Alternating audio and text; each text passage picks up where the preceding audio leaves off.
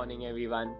This is Naman Jain, and welcome to the Growth Space 2 Minutes to Grow.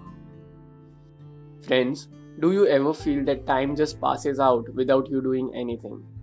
At night before going to bed, when you think how your day went, you barely know anything. You do nothing throughout the day which really matters. And as we all know, idle mind is a devil's workshop. So, how do you change that? How do you change from being idle to being busier? One simple tip you need to start working. Now, the question arises what is work? Work is a very subjective term. It is a job for someone, business for other, internship, studying, or even household chores. But here we are not talking about this basic and primary work. Because if you had such work, then you wouldn't be so idle. So, you need to find a secondary work for yourself. Uh, let me explain it with an example.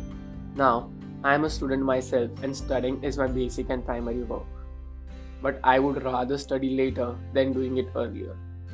So, in order to fill up this work void, I found a new work podcasting. Bringing work in your life changes your life for good, and I can tell that with my personal experience as well. But keep in mind, it should be something which you are accountable for. Like I am accountable to you to make a podcast. So if it affects other people's life, you will definitely do it no matter what. According to Harvard research, work structures your personal and social life as well.